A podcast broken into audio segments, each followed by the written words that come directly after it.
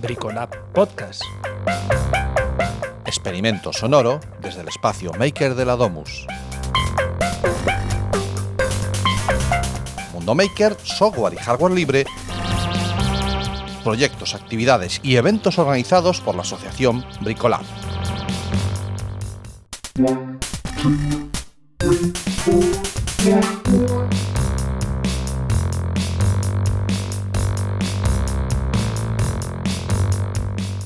Tengo mi vermú. Ya lo iréis notando según vaya pasando el tiempo. O sea, no trajiste, no trajiste para todos. Chin, chin. Lo siento. Yo, si queréis venir, aún Ah, me queda un poco más poco. no he cogido las crónicas en el súper. No me queda mucho, ¿eh?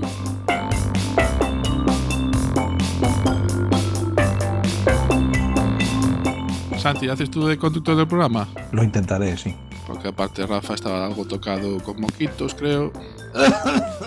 Ahí está. Eh, Rafa, por aquí ya tienes el coronavirus. Eh, no sé si es, Es, corona. es coronavirus que somos de Bricolab. Es coronavirus. Es, es, es corona, Ay, qué corona bueno. o gripe, non sei que hai, pero algo hai. Es coronavirus. No, Escuchad ¿no? atentamente. ¿A quién? El silencio. No, no oís el cubito de hielo. Joder, qué Ay, mira, espera, espera, que voy a darte yo la, la mía.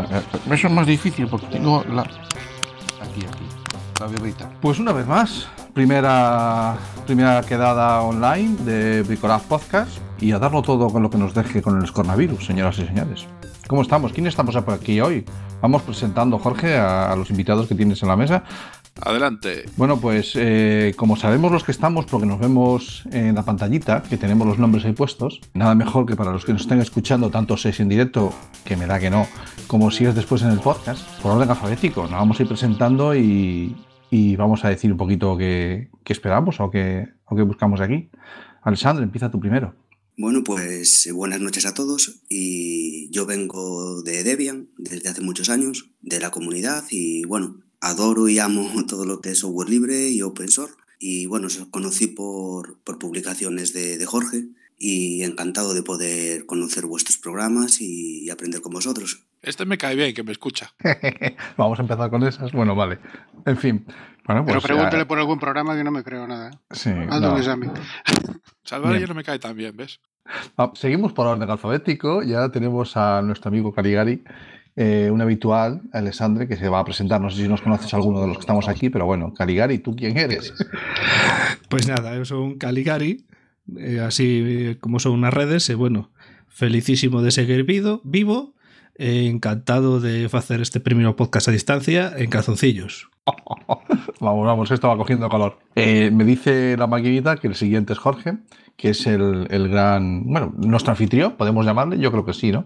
Que hoy es nuestro anfitrión porque en cierta manera estamos pasando todos por su casa, ya que es el que ha montado este servidor y que nos han preparado eh, este espacio en el que estamos aquí. Jorge, ¿quién eres tú? Encantado de teneros en mi servidor. Pues yo soy una persona que le gusta hacer temas de radio y podcasting y que le gusta dar a conocer herramientas de software libre como este Mumble que estamos usando. Vale, perfecto. Eh, tenemos aquí un, un Oscar en la lista y que vamos a esperar que se nos presente. Hola, Oscar. ¿Quién eres tú? Buenas, pues yo soy Oscar. Yo os conozco a través de la orden y Ubuntu lo tengo desde, desde las 10, creo, pero nunca me había metido así un poquito fuerte. Simplemente nivel usuario y tengo también Windows por culpa de mi hijo, que lo que decís que lo tienen cavado por completo en, en el colegio y, y eso que nació con viendo aquí Ubuntu, pero al final se acostumbra a Windows, no me quiero hacer Ubuntu. Hay que pasar por ahí. Es lo que tiene criar hijos. que No te queda más remedio que acabar pasando por Windows. Pero bueno, Sí. seguimos con la lista y tenemos a Salvari, que, que es otro habitual también del, del programa. Hola, Salvari, ¿tú quién eres? Hola a todos. Eh, pues nada, soy Salvari, que no sé qué decir. Socio de Bricolabs. Y Argalleiro, nada más. Argalleiro, qué preciosa palabra que tenemos en, en Galicia para definir a todos los MacGyvers que se dedican a esto del mundo maker. Muy bien, seguimos. Bueno, pues seguimos, Yo- seguimos la lista porque si no al final se nos va a quedar el programa solamente con las presentaciones.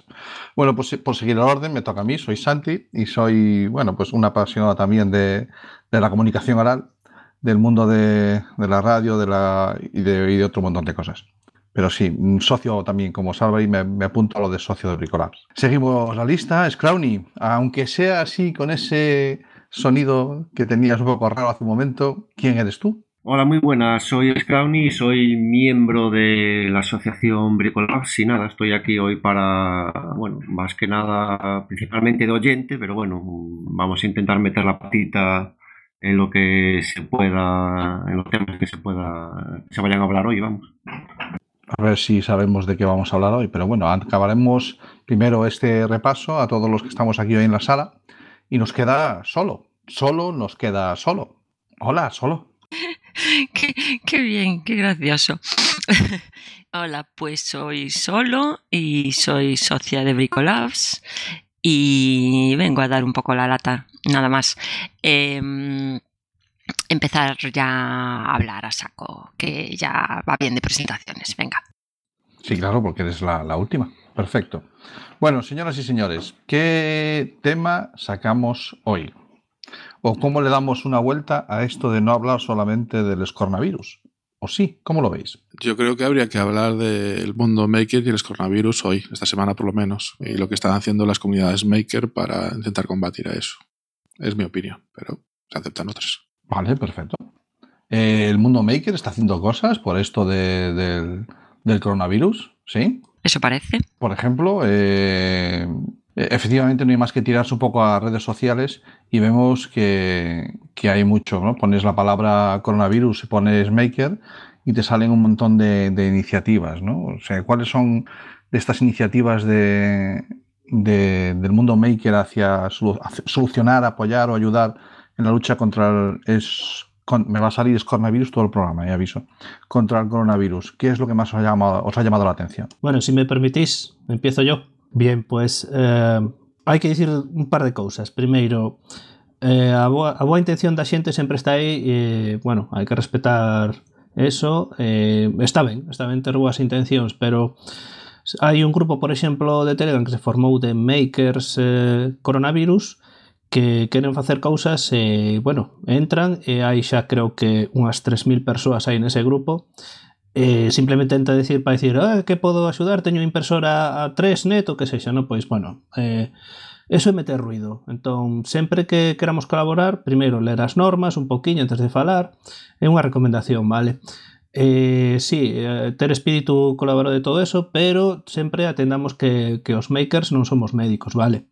Todo o que fagamos ten que ser guiado por, por médicos, ter que estar testeado, e eh, nos, os bakers non somos os que imos solucionar todo isto.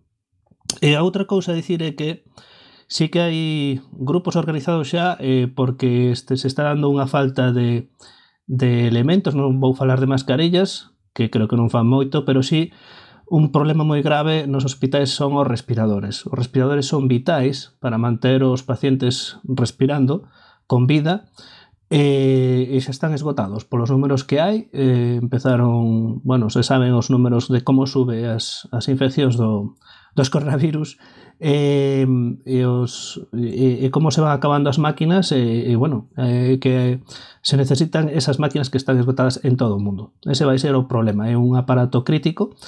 E hai unha iniciativa duns, dun grupo maker de varios que están facendo respiradores o intentando facer sempre con supervisión médica, eh, se están dando ideas, eh, é unha iniciativa moi moi interesante porque, bueno, se se pode botar man deso e se salva con que sexe unha vida xa, xa é importante, no? pero supoño que se va a salvar máis ese proxecto adiante.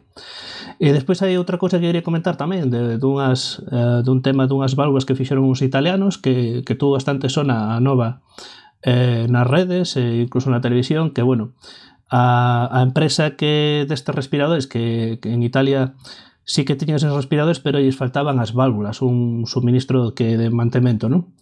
E non, eh, non podían suministralas porque non tiñen stock, entón dixeronlle un par deles de makers, dixeron, pois, pues, o diseño, que as facemos nós non lle pasaron o diseño. Bueno, eles o fixeron, pois eh, tomaron medidas, encaixaron ali e as válvulas foron a funcionar e eh, sen control pois exhaustivo, de calidade, etc., pero funcionaron todas. Isto foi importante, eh, empezaron a funcionar os respiradores, pero a cousa foi que a empresa os denunciou por, por violación de patente, non? Oxe xa saiu un día despois a empresa dicir que, bueno, que non era tanto a denuncia, senón que esa cousa era ilegal, pero que... Ay, amigo, la imagen, lo que duele. Sí, entón, hai as dúas caras da moneda, non? Quero dicir, están os makers que queren axudar, e despois a parte das patentes que eh, sempre está aí, vale? Do que podemos facer, non podemos facer legalmente, pero estamos nun, nunha cousa de emerxencia, aí deixo a cousa. Eu só quero ver unha cousa, que estas persoas que teñen a patente teñan, por desgracia, que ser hospitalizados e, por desgracia, teñan a necesidade dun respirador sen válvulas. Ese, ese es el debate eterno. O sea, sí, eh, lo legal, lo ético, o sea, ese va a ser un debate que va a estar siempre ahí. Lo que pasa es que en situaciones de alarma o de excepcionales como estas, yo creo que había que tomar otra. Bueno, lo que pasa es que ¿quién le pone el cascabel al gato? ¿no? Pois que interveña o goberno italiano neste caso, para outras cousas seguro que non o pensa dos minutos. Eh, Caligari, más de 4.600 miembros ahora mismo en el grupo ese de Telegram y 1.300 en línea. O sea, la cosa está entretenida. Sí, efectivamente, el grupo, el grupo este es muy activo y, y, y es lo que dices tú. O sea, no hay forma de seguirlo. Claro, los grupos de Telegram son una solución ideal, ¿vale? Rápida y muy dinámica hasta que se vuelven demasiado dinámicas, efectivamente. O sea, tiene la ventaja que tiene, que puedes conseguir un montón de información que está ahí, tú entras, tienes todo el repositorio de todo lo que ha colgado la gente ahí, pero claro, o sea, no intentes seguir una conversación, que eso es ahora mismo imposible. Hay, hay más, o sea, hay algunos grupos incluso específicos que hablan exclusivamente de, mascarillas, otros que hablan de, de, gafas, otros de... Bueno, en fin, sí. Eh, todas las iniciativas son buenas, pero lo que hablábamos antes of the records comentábamos un poquito que a lo mejor están un poquito des, poco coordinadas, ¿no? Van surgiendo. Bueno, es que por lo menos aquí en España eh, somos conscientes del enorme problema que tenemos desde hace cuatro días. Y cuando digo cuatro días es literal, cuatro días. Sobre el tema de las... De las yo no sé si habéis oído lo, los precios que se barajaban estas válvulas que, de, del tema de los italianos. O sea, estos dos ingenieros que se fueron efectivamente al hospital, tomaron medidas, no sé si escanearon o no, y diseñaron esos adaptadores para poner a los respiradores autónomos pero les ponían cuatro ceros en algún rumor que he visto por ahí al precio de esas válvulas. No me parece exagerado, ¿no? Pero bueno, claro, cosas eh, hechas en 3D que pueden ser un euro y medio. Claro, volvemos otra vez a lo ético, a lo legal. Está bien hecho, ¿no? Era bueno que hubiese un abogado en el grupo y que nos contestara. Pero yo creo que, que la ética te da, nos, la, nos daría la razón. Bueno, yo, por lo menos, éticamente veo que hay que anteponer la salud de la población al dinero de una empresa. Pero necesitamos el respaldo de alguien que nos dé permiso a ello, ¿eh? cuidado. O sea, porque éticamente yo puedo tomar decisiones eh, que no son legales, pero tengo que tener el respaldo de quien sí tiene la potestad de legislar Sí, y darme entonces, permiso a ello. ¿eh? Santi, no estás hablando de ética, estás hablando de legalidad, que es un, un, un nómeno inventado por las sociedades, pero que a veces de ética tiene un poco esas leyes. La ética puede motivar la legislación, la, legis, la legitimidad. La puede motivar, pero no puede ir por delante en estos casos exclusivamente. No lo sé, reconozco que es muy complicado. No sé Por, si. por encima de todo están los derechos humanos. El básico es el de vivir.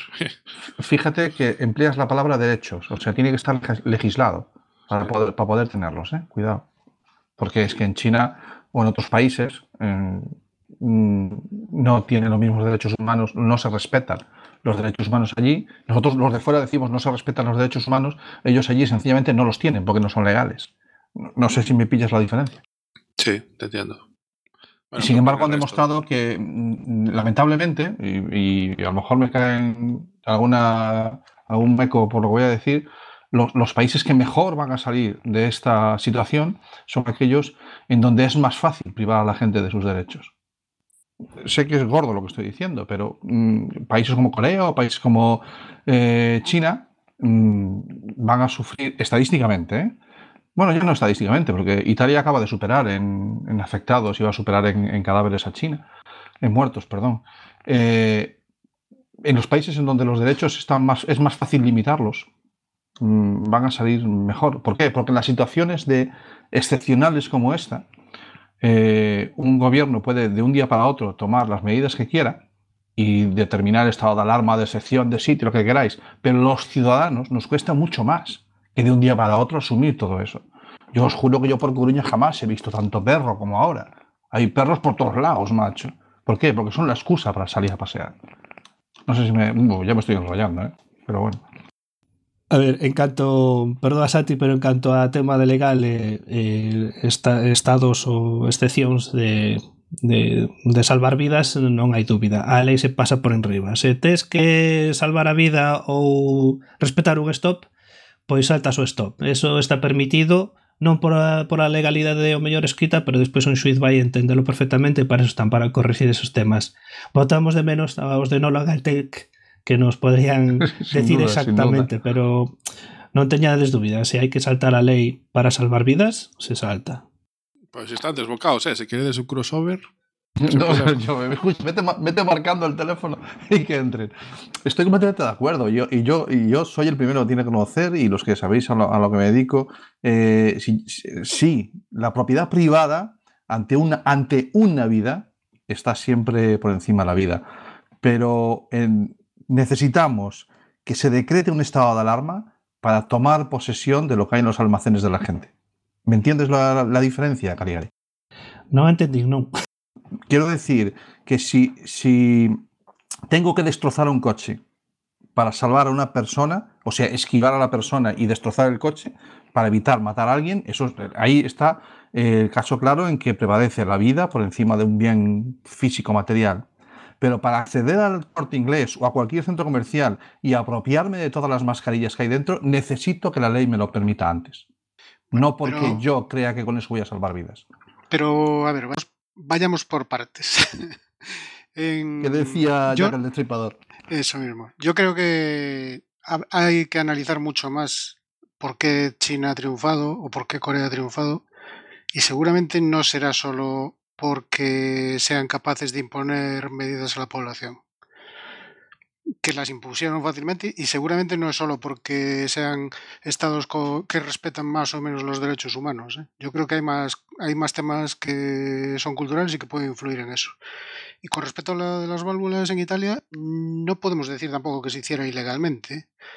El ministro de Sanidad italiano estaba enterado de todo el tema. De hecho, dijeron que no compartían los STLs porque era un tema puntual, que necesitaban, habían evaluado que necesitaban X válvulas y las habían fabricado y efectivamente que por temas de patente, etcétera, etcétera, que el ministro había dicho que no se compartía el STL. Entonces no es ilegal. Es, es como lo que estamos haciendo aquí, que hemos suspendido un montón de derechos de los ciudadanos porque estamos en un estado de emergencia. Ahí, tienes el respaldo legal. Ha habido un real decreto que te apoya, que te permite, a, que, permite a un policía, un guardia civil, un policía local, que te sancione por estarte tomando una birra o estarte sentado en un banco. Ahí está el apoyo legal, en ese acuerdo de ese real decreto. En Italia llámale como quieras. Y después yo no tengo ni idea, ni he participado en los grupos de makers que están con este tema del respirador. Me parece, me parece un proyecto súper ambicioso.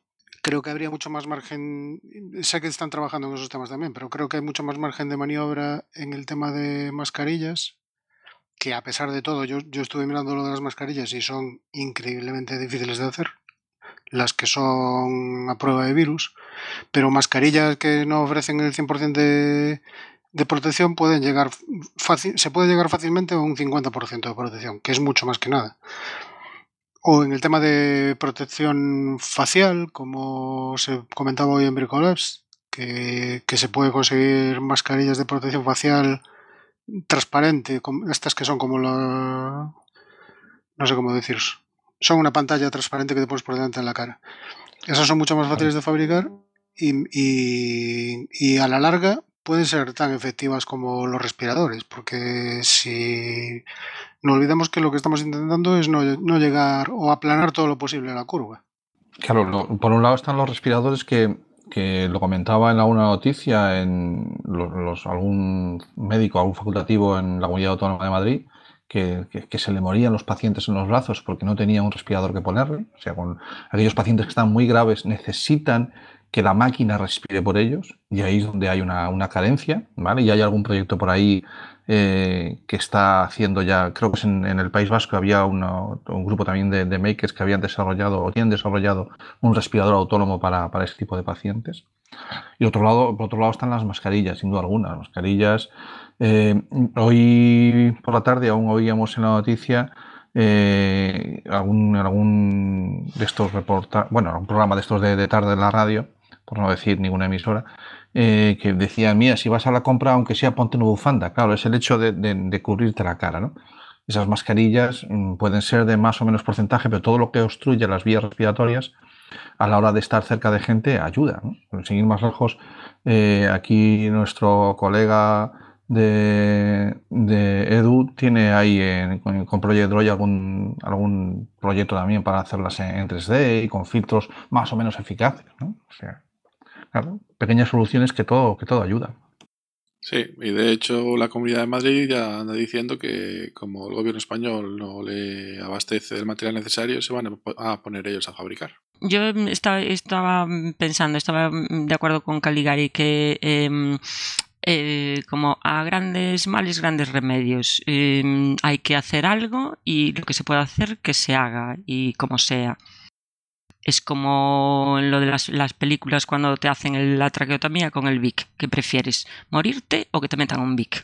Mm, yo creo que hay que hacer algo y, lo que se pueda. No tengo ni idea, como dice Salvari, tampoco estoy metida en, esos en ese grupo de Telegram, mm, solo miré un, leí un poco por encima algunas cosas, pero creo que sí, hay que hacer lo que se pueda. Mm, y, y, que, y que, que, lo hablen y que los que sepan, porque yo no tengo ni idea y si supiera me metería, pero eh, pues eso, que, que hay que hacer lo posible en estas situaciones, como en cualquier crisis grave. Es decir, la cuestión es no quedarse parados y hacer algo.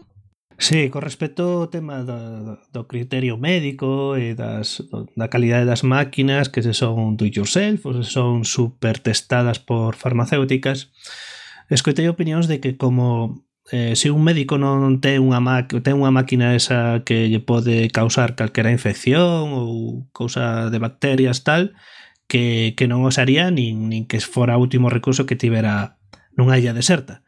E digo, bueno, pois cal é a alternativa? Deixalo morir asfixiado o paciente? Entón, é que non un médico que di eso, non?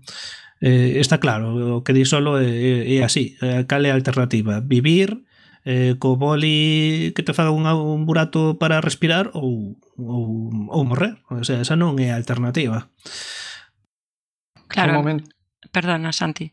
A min eh, teño unha pequena anécdota que eh, cando me enseñaron a facer RCP fai moitos anos, eh, eu dixen, bueno, o que lle toque que ella faga eu eh, vai de lao, porque non teño forza nos brazos para facerlle as presións no corazón.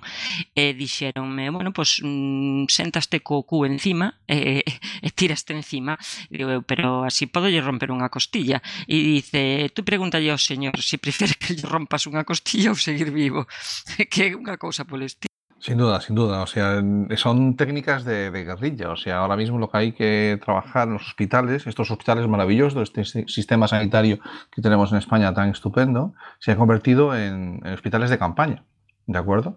Eh, veía yo un vídeo también por redes sociales de cómo hacerse con una bolsa de basura de estas grandes, de un metro por, por 80, cómo hacerse un delantal para, para trabajar los, médicos, ¿no? Va recortando por aquí y por allá y, y, es que todo vale, estoy completamente de acuerdo, faltaría más, ¿no? Eh, lo que pasa es que, mmm, bueno, necesitamos. Lo que estoy demandando es una mayor implicación de, de, quien le toca legislar, ¿no? O sea, de más valentía, que es a lo mejor un poquito lo que he hecho yo de menos, ¿no?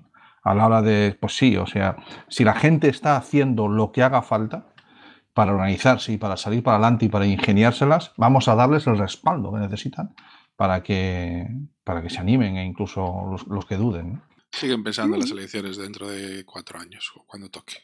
Vale, yo, estoy, pues sí. no, pues yo estoy de acuerdo contigo, Santi. De hecho, eh, creo que si de verdad hemos llegado a ese punto, lo que tiene que hacer el gobierno efectivamente es legislar.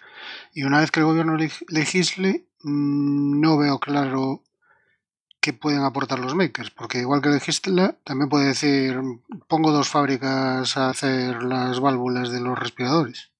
¿Tú te ves eh, eh, a nosotros capaces de montar un hospital en día a días? Yo no, yo no los veo, no sé. Bueno, o sí, o yo qué sé, este país me puede sorprender. Pero bueno. Para, para Caligari, novedades que estoy viendo en ese grupo de Telegram.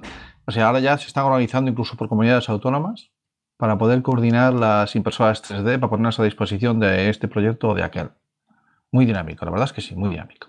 A ver, non é só tema de makers, eh, de penso que cada un de nós temos que que, que facer o que poidamos, non?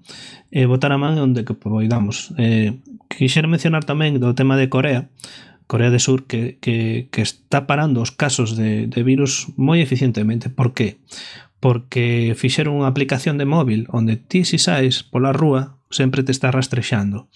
Enseguida que alguén colle e detectan que, que ten o virus, porque lle fan test, pois entón todos poucos que se cruzou antes xa che chega alerta e lle van facer un test e quedan aillados. Entón van aillando así que é un método moi efectivo porque teñen simplemente unha aplicación móvil eh, non me digades que aquí en España eh, non hai xente que non estou falando de makers pero sí que hai informáticos que poden facer aplicacións de móvil e todo eso. Bueno, pois os políticos ou os gobernantes mellor dito que están agora que non fagan leis que se dediquen a coordinar todo isto que están facendo o estado de alerta e de alarma ben pero eh, que non vendan esa pateticada pola mañán con militares aí chamando a épica e que coordinen de verdade os recursos, que lle dean o que teñen que ter os que están loitando de verdade nos, nos hospitais e todo eso e que eh, e eso é importante. Entón, que chamen a máis xente, non só a makers, eh, cando se necesite, que no, todos nós teñamos esa disponibilidade para, para aportar. Eh, sí, me, me parece que, que Corea, estoy completamente de acuerdo contigo en que ha sido un ejemplo de, de cómo gestionar esa, esa, curva diabólica a la que parece que nos enfrentamos todos los países del mundo. ¿no? Esa campana de Gauss que nos va a determinar si salimos mejor o peor parados de esta, de esta historia. Y efectivamente la, la curva de, de, Corea es asombrosamente baja. Eh, y ha sido porque, primero, han controlado a la población. Ya no voy a tocar el tema, ¿vale?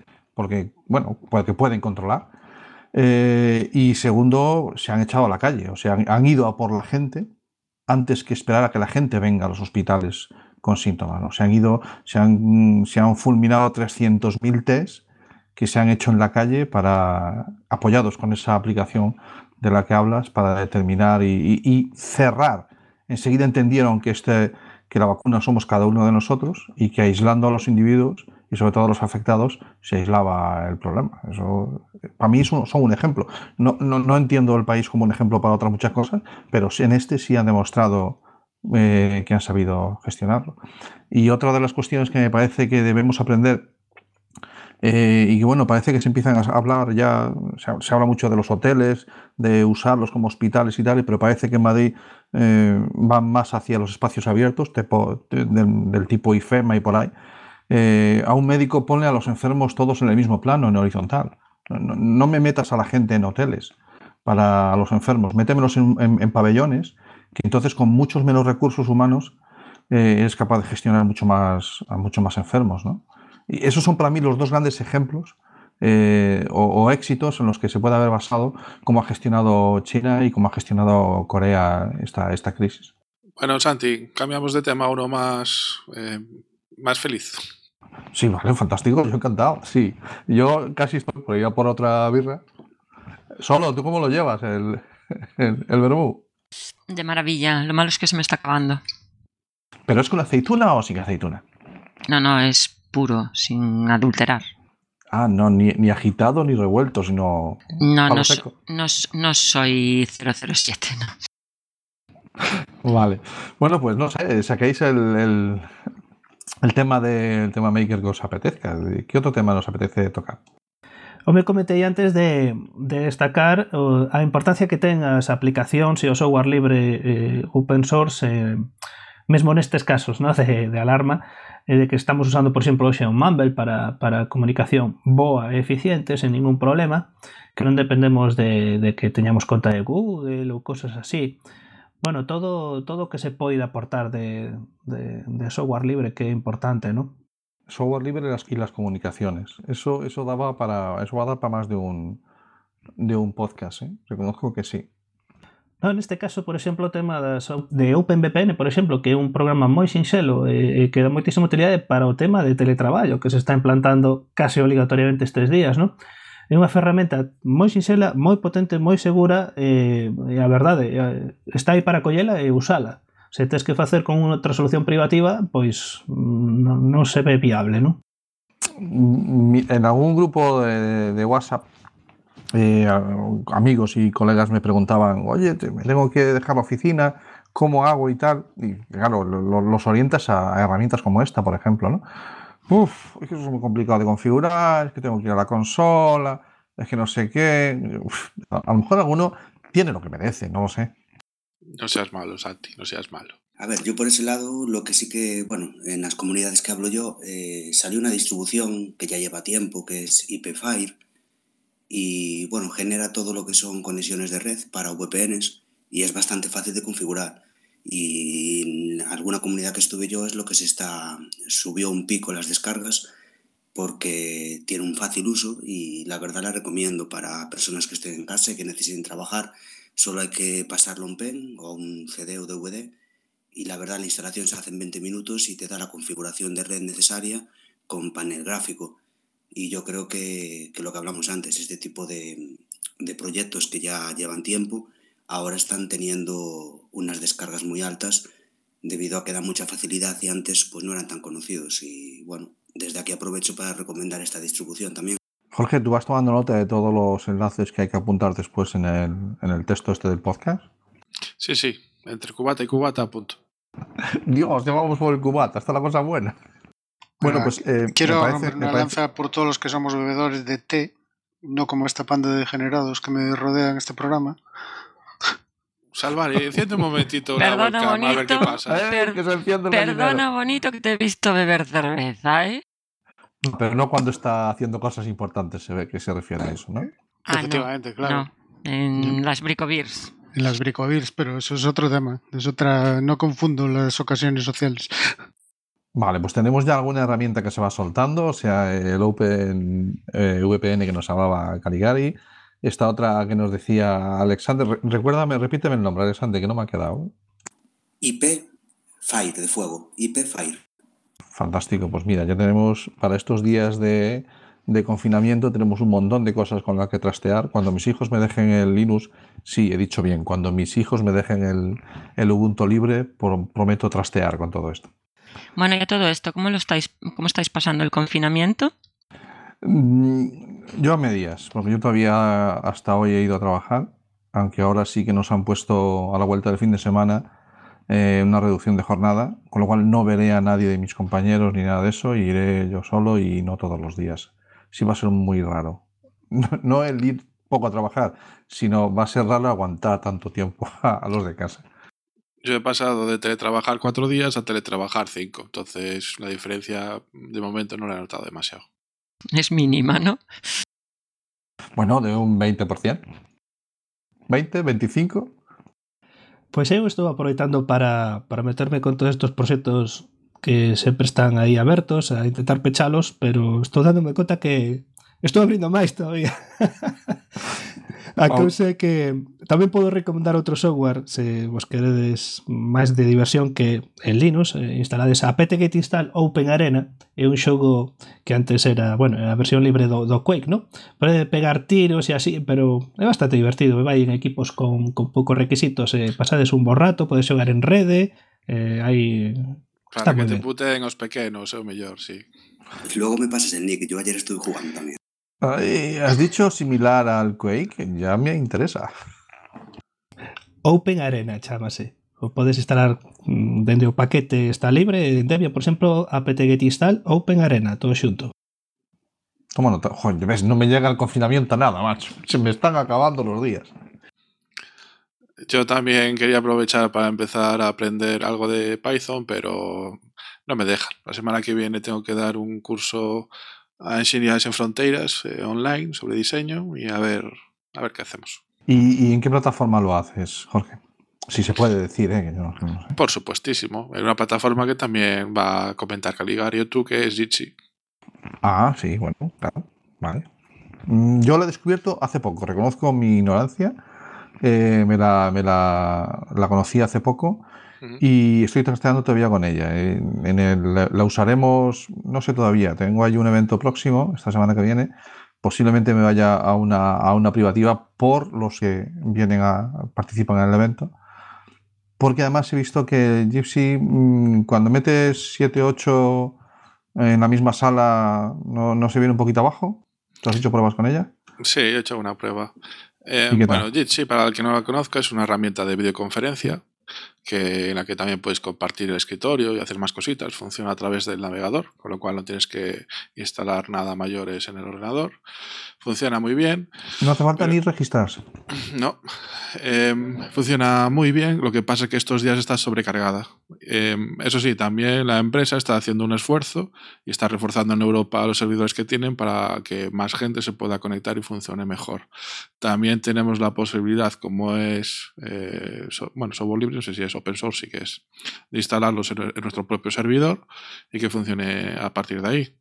El problema más grave eh, suele ser con la versión gratuita que ofrece la propia empresa Jitsi, Meet Jitsi, pero hay otra gente que tiene servidores públicos que también podemos usar esa herramienta, como por ejemplo la gente de Greenhost, Framatalk, eh, Disroot, Mayfirst y Causticity. Ah, y en España también hay una iniciativa que la lidera Mosquetero Web, que también tienen un servidor con este servicio y se puede usar gratuitamente. ¿Y en todos ellos encriptado de punto a punto? Por supuesto. no se puede Estamos hablando de herramientas serias, no como, no como otras por ahí privativas. Vale, vale, vale. Fantástico. Yo te digo que lo tengo esa duda pendiente. Bueno, eh, la he probado algo y bueno, de momento me gusta. Me parece, me parece comodísima, me parece genial. Y voy a intentar traer al lado oscuro algunos, algunos más, a ver si soy capaz. Lo que pasa que, claro, en estos días em, compararla con otros servicios es un poco difícil por ese sobreuso que estamos haciendo de, ella. Bueno, pues ya vamos recopilando un montón de, un montón de cosas. Eh, casi siempre es, eh, bueno, no, hemos tocado escritorio, ¿no? Remoto. y, sobre, y sobre escritorios remotos, ¿qué me, qué me decís? ¿Qué me aconsejáis? Para, esa persona que nos esté escuchando y que no puede ir a la oficina, pero quiere gestionar su, su, oficina desde casa. Y no tiene su VPN, sino que tengo un ordenador allí con una DSL, pero y quiero verlo desde casa. Sí, pues, pues puedo contarte lo que hicimos en mi empresa que, bueno, primero conectamos por OpenVPN para estar conectados y cifrados a, empresa, hay que poner un servidor en la empresa, pero bueno, eso o informático debería encargarse despois pasarlle a configuración para que instalando o programa OpenVPN eh, esa configuración co seu certificado pois conecte coa empresa. Unha vez ali, eh, na nosa empresa, como teñen os nos postos de traballo, os PCs e eh, todas as licencias de AutoCAD e todo eso para os enselleiros, pois non, non poden instalarlo en casa, eso teñen que acceder ali. Pois hai unha aplicación que se chama KRDC, que está feita en KDE, pero vai tamén en Genome, pois con KRDC eh, abre un escritorio remoto contra IP de, do seu PC na oficina e aí aparece o seu Windows coa súa co, como se estivera ali diante e pode abrir o AutoCAD e seguir traballando.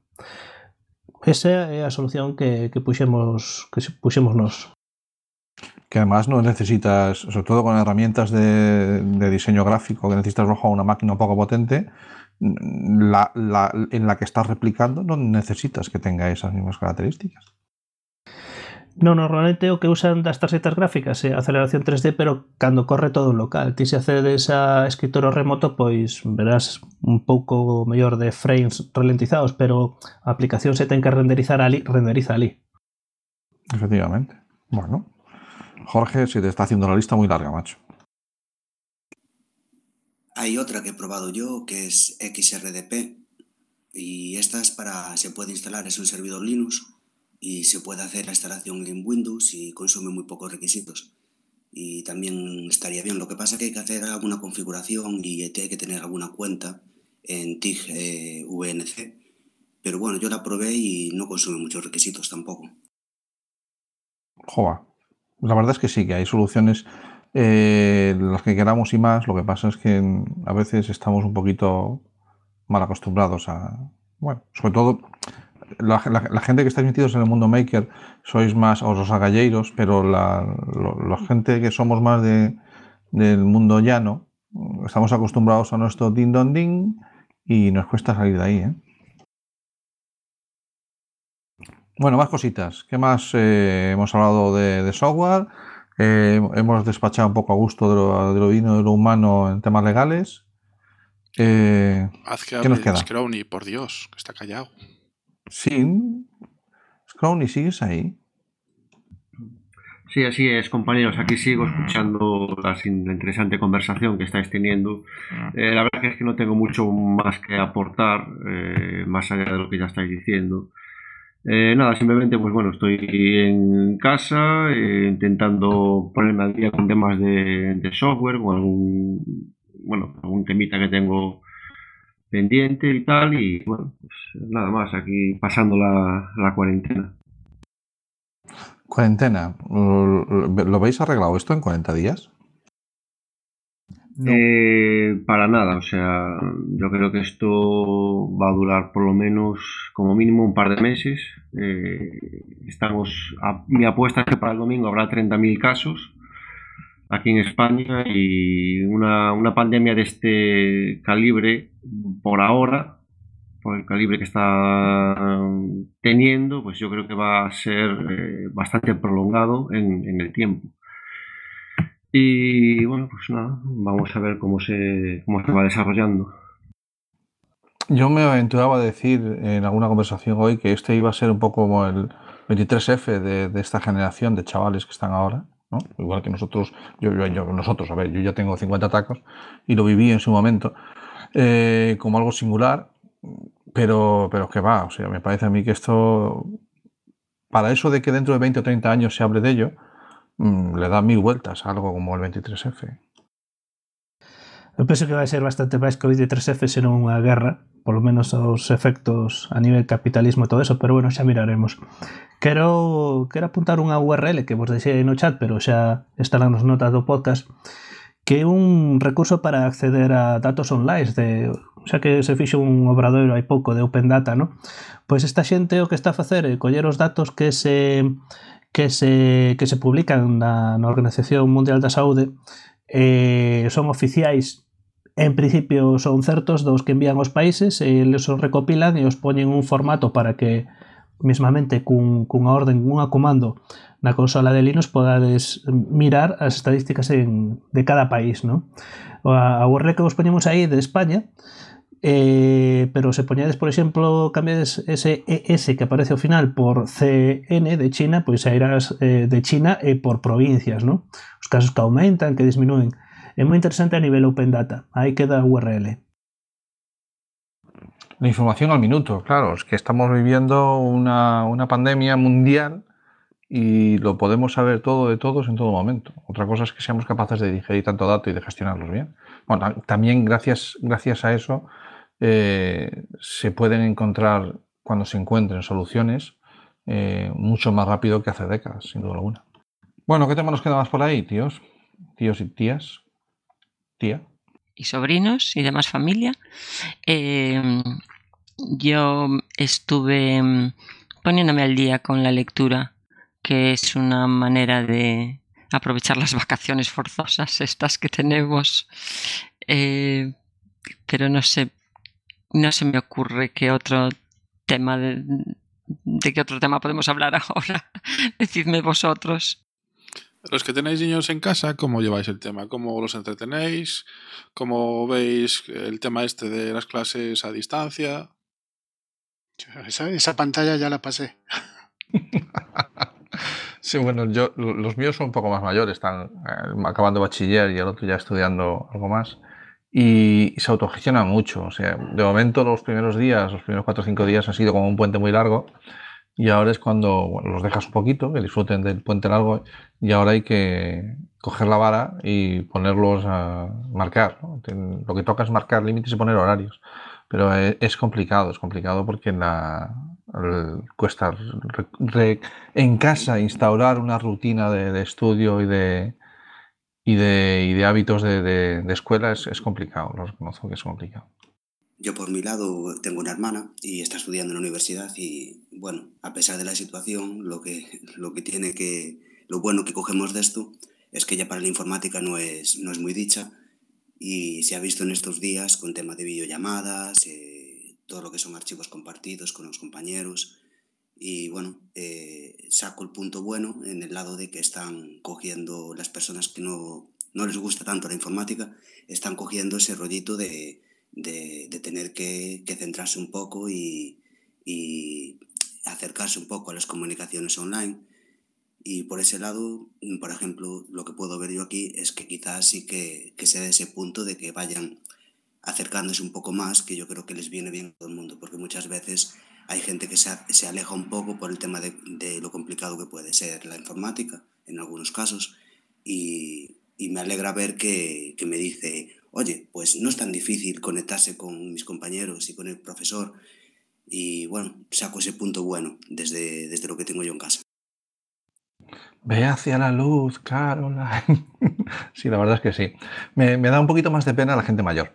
Yo, mis padres que son mayores y, te- y todavía viven, están solos, eh, como tiene que ser, porque es- es- viven en su casa, eh, a ellos les va a costar un poquito más. Ellos sí puede que estén un poquito más incomunicados y les cuesta un poco más adaptarse a, desde hacer una videollamada con, con el WhatsApp a, a a comunicar. eh. Yo ahí sí que noto que la gente mayor un poquito más ne- necesitan no sé, eh, lo de la comunicación, la soledad. Bueno, ¿y qué pensáis de la gente que está probando teletrabajo? Cuando pase todo esto, más de uno supongo que querrá seguir teletrabajando. E outros estarán obrigados. Queda me, preocupa más los, me preocupa más los que dice Caligari que los que le cojan el gusto. Yo Quiero decir, yo, no- yo nunca. más al día. Yo nunca fui fan del teletrabajo. Es- no tengo infraestructura en casa y para mí era mucho más fácil ir a la empresa, que tenía allí mis super pantallas, doble monitor, todo mucho más sencillo. Pero yo si la creo que las empresa te las deja llevar para casa a cambio de no tener que pagar el, el local, Bueno, tengo un piso pequeño. ah, entonces es que no quieres. Tú eres de los de café a las 11, amigo mío. Pero yo lo que veo, no, no, yo lo que veo es lo que dices tú. Yo creo que las empresas van a decir, anda, si me puedo ahorrar un montón de pasta. ¿Por qué, por qué voy a pagar oficinas si puede la gente trabajar desde casa? No, no creo Bueno, que sirva todo. Perdón, hay que, hay que añadir yo eh, lo que acaba de decir eh, Salvari. Eh, las empresas no sé hasta qué punto podrán ahorrarse ese dinero, que seguramente algo se ahorren, pero eh, tú cuando haces teletrabajo, tu puesto de trabajo está en tu casa. Esto quiere decir que tiene que venir un técnico de seguridad a verificar que tu, bueno, la zona donde tú trabajes en tu casa, pues cumple con, con ciertas condiciones de luminosidad y de, ergonomía. Eh, después, por otro lado, que es algo que mucha gente no sabe, que es que eh, la empresa tiene que pagarte las horas de luz en las que tú estás haciendo teletrabajo y además la empresa tiene que pagarte eh, el internet durante las horas que tú estás teletrabajando. Entonces, bueno, puede ser que la- las empresas se ahorren el construir o el, el mobiliario de una, de una oficina grande, pero la empresa tendría que hacerse cargo de todos estos gastos. Eso, Pero seamos realistas, Scrowny. A mí si me dicen, vale, te voy, si me dan a elegir, yo prefiero que no me paguen internet, ya me lo pago yo, y no tener que desplazarme todos los días y perder tiempo a- para ir hasta Coruña. A mí interesa me Scrowny onde está ese real decreto donde di que hai que pagar esas horas de, de internet, de luz, porque a ver se podes poñer nas notas do podcast, eh, vale? Todo llegará, todo Vale, llegará. eh, eh, este, sí, estoy de acuerdo. o sea, como dice Jorge, ¿no? Que te ahorras el madrugar una hora o media hora antes, el, el tráfico, el coche, el aparcar, te ahorras. Pero bueno, eh, y, eh, claro, intentaré buscar ese, ese documento y lo, lo pondremos en las notas del podcast. De todas maneras, no todo el mundo sirve, no, no por su trabajo, sino no todo el mundo sirve para teletrabajar. O sea, hay gente que, independientemente de la labor que realice en la empresa o lo que se dedique, necesita el entorno de, de- de ámbito de, de ambiente de trabajo. Necesita eh, el, el ver a los compañeros físicamente. bueno, no todos nos comunicamos igual y no todos eh, eh, nos relacionamos igual, ¿no? Entonces, Santi, ahí tiene creo- que confluir. Yo creo que más que necesitar eso, que algunos sí, es el hecho de salir de casa, porque la gente se agobia de estar siempre en el mismo sitio. Sí, llámale como quieras, estoy de acuerdo. Mm, Se agobia de estar siempre en el mismo sitio, pero quiere ir todos los días a trabajar al mismo sitio. Pero el agobio de estar siempre metido en casa te lo puedes arreglar saliendo a dar un paseo en ese tiempo que te ahorras de tener que desplazarte hasta el centro de trabajo, que a veces que hay gente a la que le lleva media hora, una hora o más, si son dos veces al, día mínimo. y puedes eh, disponer de más tiempo libre, a lo mejor si te organizas bien teletrabajando. Yo por mi parte siempre estuve a favor del teletrabajo. Eh, desde que empecé a estudiar informática, lo que quería es cuando sea mayor quiero mm, teletrabajar porque me parece mucho más práctico y más y, un aprovechamiento del tiempo mucho mejor y muchas otras ventajas. Me parece que son todo ventajas. Ahora, el problema de ahora es cuando la gente se esté acostumbrando a teletrabajar, volver a la normalidad, cuando se vuelva, si es que se vuelve, eh, no es un poco tonto tener que volver a trabajar en tu empresa y volver a estos problemas que decías, Crowley, de coger el coche, aparcar, no sé qué, no sé cuánto, cuando podías estar haciéndolo desde casa. Y también el, incluso el tema de los niños. O sea, ahora les están poniendo clases por videoconferencias y por y otros sistemas y eso no lo podían hacer también de alguna manera para no sé, para ahorrarles tiempo de, de, de, estar allí metidos durante horas y horas y horas. No lo sé, yo creo que es una cosa que va a ser mm, difícil volver a la normalidad después. Y también tengo otra cosa, lo que pasa que yo para eso soy más rara. El, la gente que no es capaz de estar ahora en casa, o sea, el primer día, hay, hay memes y chistes por internet, el primer día de, de, de de confinamiento, a la media hora estaba la gente histérica. Digo, es que no sabes estar en tu casa sin, haciendo cosas. No puedes estar un minuto en casa eh, sin agobiarte porque no puedes salir. Digo, a lo mejor la gente tendría que aprender a, a, estar un poquito más en casa y hacer cosas con los hijos, con la familia, para no tener que llegar al chiste este de coño, acabo de estar en mi casa dos días con mi mujer y ahora resulta que me cae bien. Es que es de coño. No somos escandinavos, somos latinos. la casa nos, nos cae encima, no me cabe ninguna duda.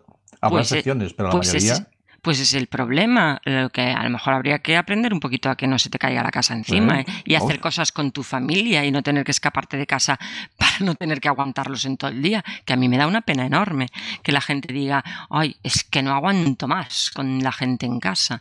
Digo, pues chico, mm, yo qué sé, búscate la vida. Es Corner Revolution. En cuanto al trabajo y teletrabajo y lo que es la convivencia en casa en, en, en encierro, por decirlo así, yo lo veo por mi madre, que, que siempre tuvo diferentes entornos en las diferentes habitaciones para, para poder realizar eh, cosas sociales entre, entre, la familia. Y bueno, después de cambiar yo mi profesión de camarero y cocinero y meterme en informática, fue un punto que, que valoré mucho, gracias a mi madre. El, el, detalle de tener el ambiente de trabajo es muy importante, porque en teletrabajo mmm, la gente no, no piensa en decir, le vale cualquier mesa, le vale cualquier habitación. Yo creo que ese es un punto que hay que considerar. Eh, si fomentamos y, y, hacemos un entorno de trabajo para, para, el trabajo, un entorno para los niños, para estar con los niños, eso también ayuda a cambiar ese chip y ese aburrimiento o esa sensación de estoy siempre en, el mismo, en mi casa con el mismo rollo. Y yo creo que ese es un punto principal a la hora de teletrabajo y de estar en casa, intentar eh, hacer lo máximo posible por tener un, diferentes entornos en casa que te den esa sensación de decir, no estoy haciendo lo mismo que estaba haciendo en la otra habitación. Un ejemplo pongo que a mí me funciona en mi caso, no sé, no sé nosotros, pero a mí me funciona. Me parece un aporte fundamental, sin duda alguna. Estoy completamente de acuerdo contigo, Alessandro. Bueno, Santi, llevamos ya una orilla y son las 10, entonces deberíamos ir despidiendo. ¿Qué me dices? Ya son las 10. Ya llevamos una hora. Ostras, Volando mucho. pasó. Joder, ¿cómo ha pasado esto, tío? Esto es increíble. Esto de ponerse. Teníamos muchas ganas de, de, de podcast, en Bricolabs teníamos muchas ganas.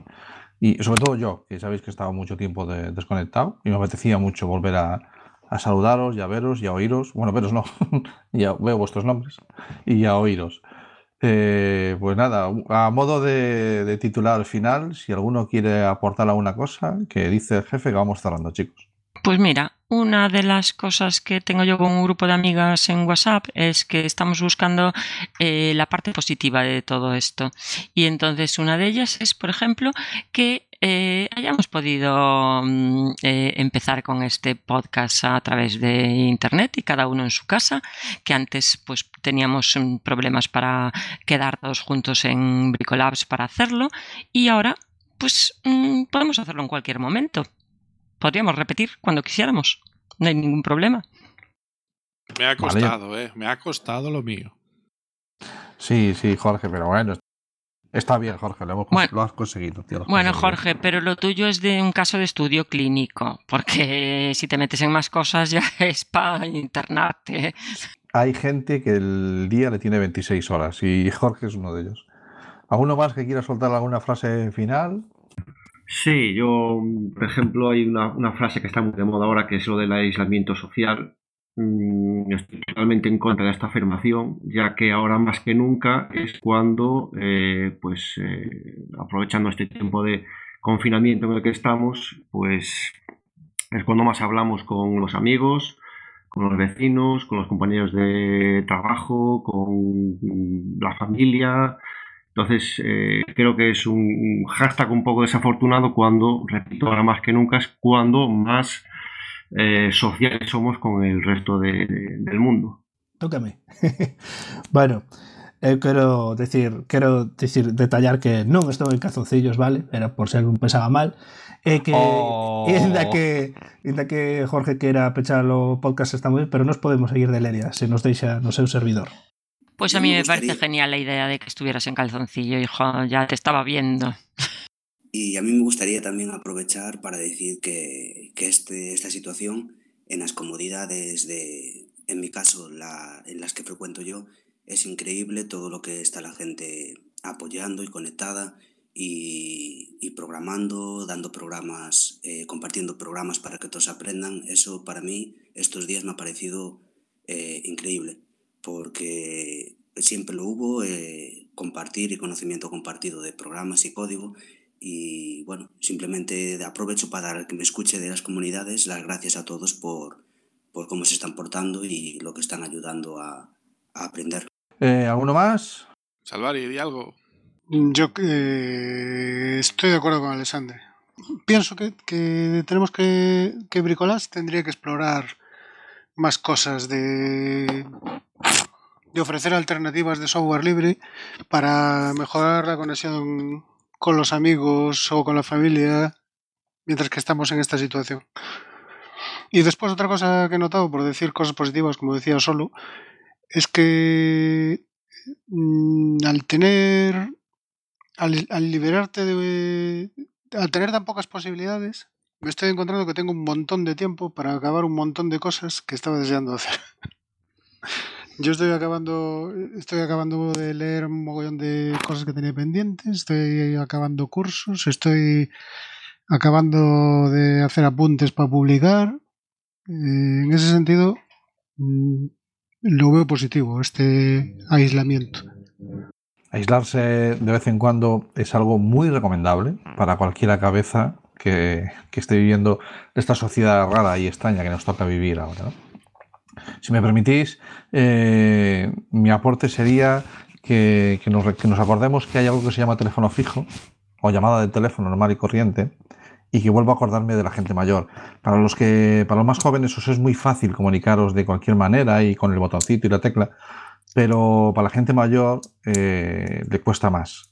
Y entonces recuperemos esa llamada de teléfono normal y corriente, que seguramente que tenemos muchos minutos o incluso infinitos para llamar y, aprovechemos ya que tenemos tiempo para llamar, para llamar a nuestros padres, a nuestros abuelos, a nuestros tíos lejanos, llamar a esa gente que no les llamamos casi nunca. Es que yo creo que es lo que decías, Crowny, hace un momento. Eh, estamos llamando ahora o, hablando, aunque sea por WhatsApp o por Telegram o por lo que sea, mucho más con la gente de lo que hacíamos hace una temporada.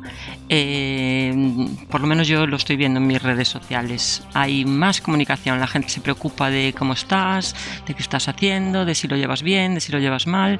O sea que eh, esto está generando un acercamiento entre la gente. O sea que es otra cosa positiva. Hasta aquí el episodio de hoy. Queda a tu disposición este y el resto en la web de Bricolabs, www.bricolabs.cc. Si te ha gustado, lo mejor que puedes hacer es compartirlo en tus redes sociales. Nos vemos, nos oímos en el próximo programa. Y recuerda que este podcast está bajo licencia Creative Commons, reconocimiento y compartir igual.